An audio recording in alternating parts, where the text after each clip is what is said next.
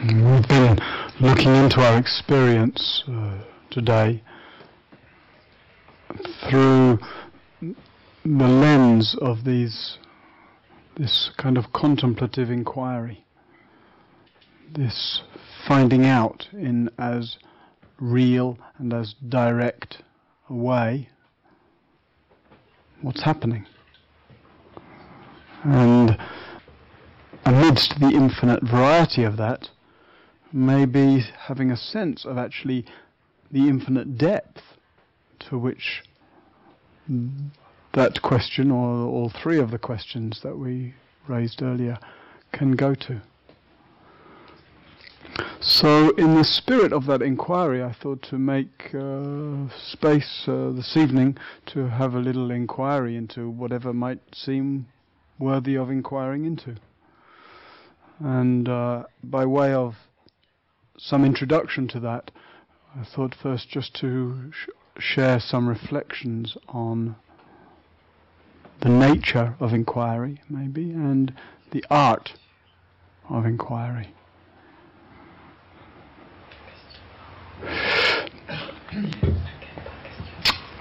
So, firstly, these, these three questions that we invited this morning. Firstly, what's happening right now. And like we say, amidst the infinite variety of what's happening, the identifying what seems to be central, what's actually what's tugging on awareness. And the deepening skill of identifying what's happening.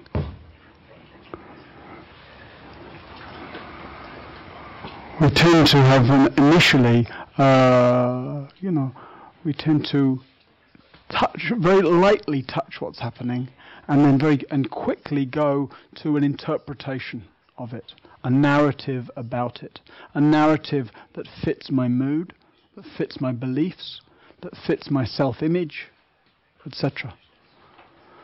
And our sense of what's happening filtered through my beliefs, my reactivity, and my self image isn't going to necessarily be a very accurate or a very uh, profound sense of what's happening. And then we ask him the second question how am I meeting it? Which again is a question that has many shades or layers for us to find out. And if we open that question up a bit, how am I meeting it? What kind of attitude do I have to my experience? And of course, what we're really most interested in is is there some reactivity going on that is distorting my sense of what's happening?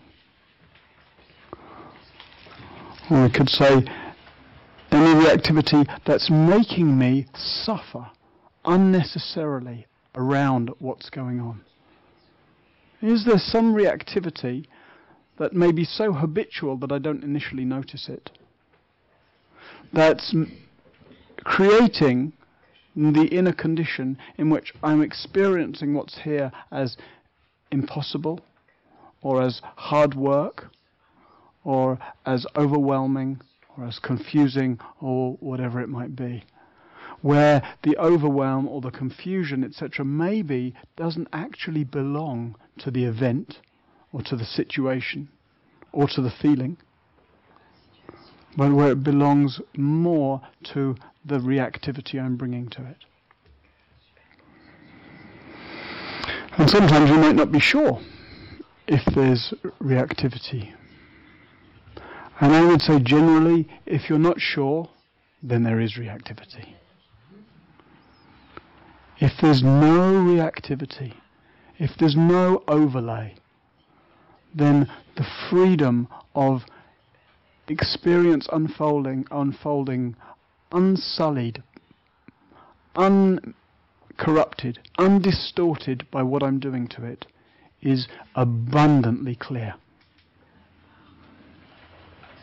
The, what the Buddha called the taste of freedom is unmistakable. So if one's not sure, is this, am I, am I or aren't I? There's a clue in there. And needs some patience sometimes, some willingness to stay and find out. To stay and find out. And then, of course, this third question that we asked this morning who or what is this happening to? And of course, everyday mind, first answer, uh, top layer, we might say, me. And initially that might seem absolutely self evident. And yet, most of you will uh, know that the more one examines that sense, the, least, the less and less self evident this me seems to be. The more and more ambiguous it seems to be.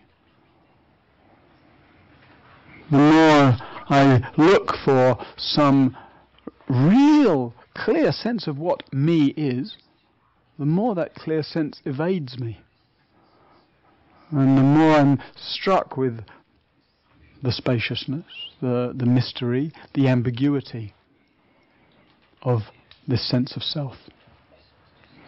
And yet, as I say, there's an undeniable sense of meanness to whom this seems to be happening. So we're invited to there also to be patient and see. You know, to let these questions kind of uh, mijoter, to let them, yeah, soak, marinate is the word I was looking for in French. Marinate. To let them absorb the juice. Sometimes this sense of me to whom it happens, you know, we say me as if that's a fixed thing, but actually when we look, there are all kinds of different me's to whom experience seems to happen. Some experiences seem to happen to a me that feels kind of small, helpless, afraid, confused. Some experiences happen to a me that feels hard, defensive, a me that needs to be right. Some experiences happen to a me that uh, gets very accommodating and submissive and wants to please. Some experiences happen to a me that just feels confident and happy and uh, uh, excited, maybe, etc., etc. And sometimes experience happens in that inquiry in such a way as the me to whom it's happening seems like a, a hologram. Where the me to whom it seems to be happening seems as fluid and as ambiguous and as flickering as the experience itself.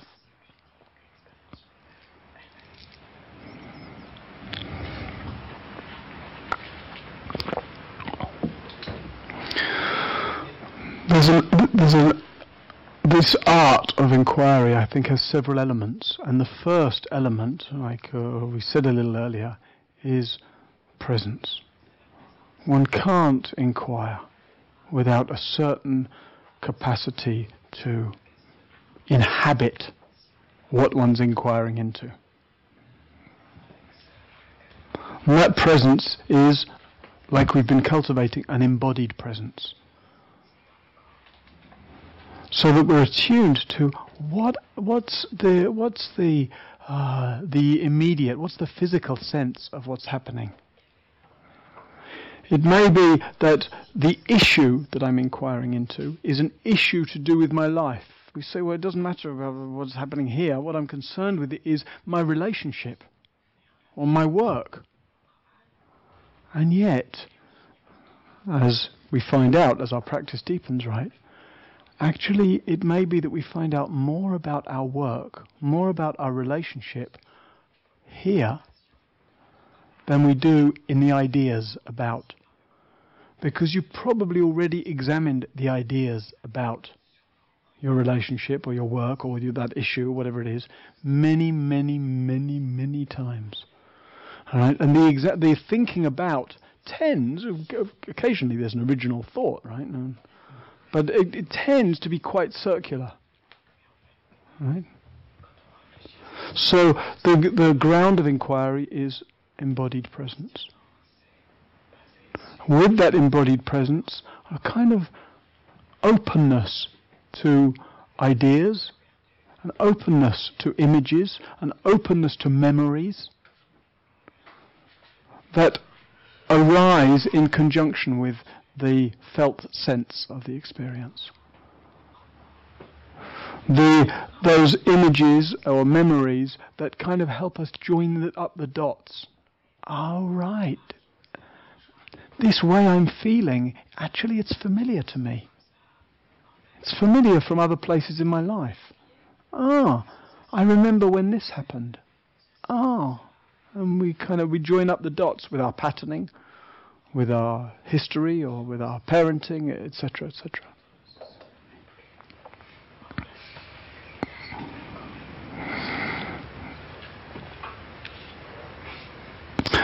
So, embodied presence, an openness to associations and imagery and memory. And then also, but kind of, you know, we usually say last but not least, but here it's last and least. Thinking. Mm-hmm. The thinking, the reflective thinking that serves the inquiry. Right? The thought that, that, that comes to say, what is happening now? Where do I feel that? Oh, what's that like?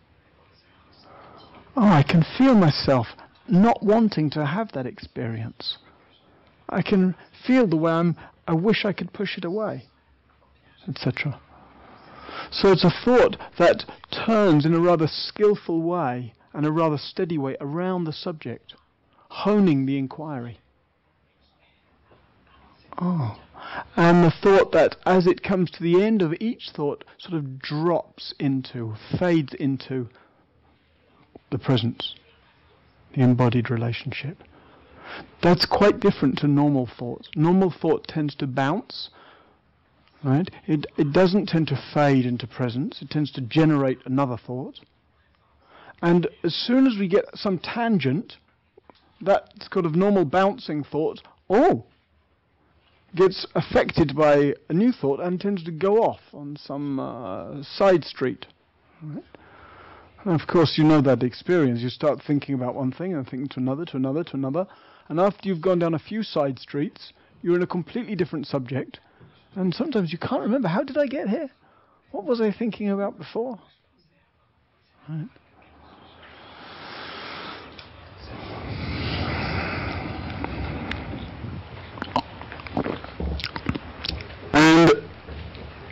Just like playing an instrument, or just like a learning skill in a sport, right? or training other any other capacity. The the art of inquiry is something we train, something we train through keep on, you know, just like it's beautiful to see someone playing jazz, right? But we don't just go straight to playing jazz. You've got to do, you know, you, someone trains in playing chords and playing chords. And the artistry actually kind of develops on its own against the certain discipline of the playing chords or scales. And so, in a similar way, against the certain discipline of coming back to embodied presence, coming back to that basic questioning what's happening? So, the artistry, the capacity to recognize connections, the capacity, oh, to see what's relevant, the capacity to drop further, the capacity when we feel like we don't want to go there, oh, to dare to soften into that. The artistry of inquiry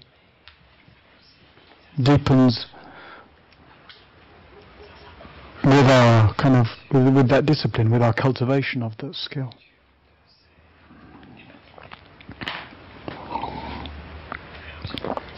And then there's different ways to inquire. So this morning we were using that, that kind of turning of our attention curiously towards our experience.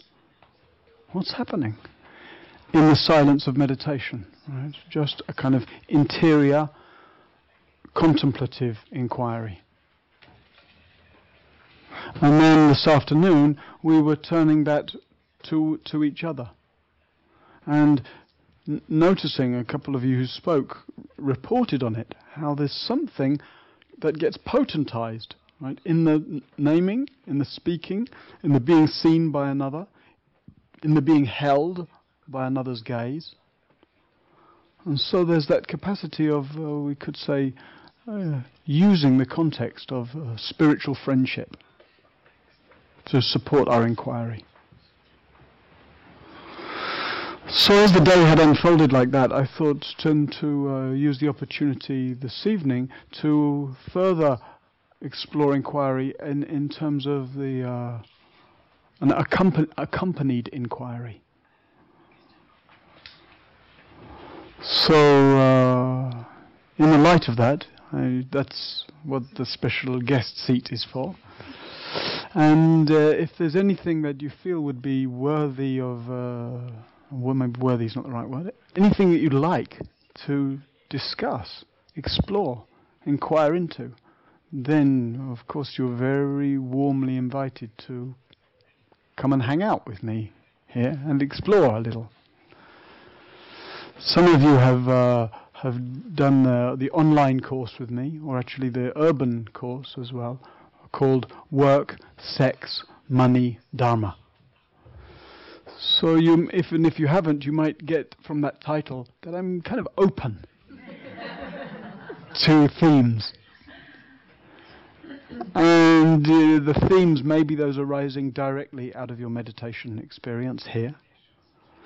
Though they may be themes arising out of uh, difficult circumstances or inspiring circumstances in your life.